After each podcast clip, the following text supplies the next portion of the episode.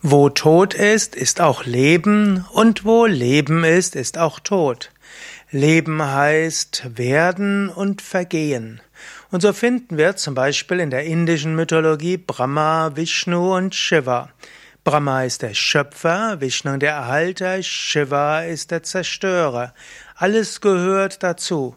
Zum Beispiel, ich atme jetzt ein. Während ich einatme, wird letztlich Sauerstoff zerstört. Kohlendioxid wird geschaffen und Leben wird erhalten.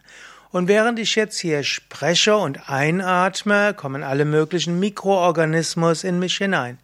Manche dieser Mikroorganismen werden vom Körper vernichtet, andere werden integriert und wieder andere bekommen durch den Zulauf von dem, was in den Körper hineinkommt, neue Kraft oder neue Nährstoffe, um sich fortzuentwickeln.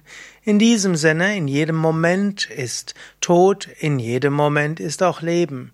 Und wann immer du etwas verlierst, wird etwas Neues geboren. Und wann immer etwas Neues entsteht, vergeht etwas anderes.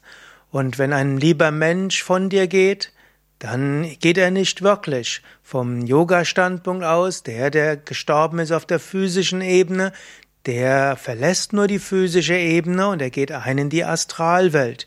Das heißt, vom physischen Standpunkt aus ist es ein Tod und von der Feinstoffwelt ist es eine Geburt in die Feinstoffwelt hinein. Umgekehrt die Geburt eines Lebens in der physischen Welt ist der Tod dieses Wesens in der Feinstoffwelt.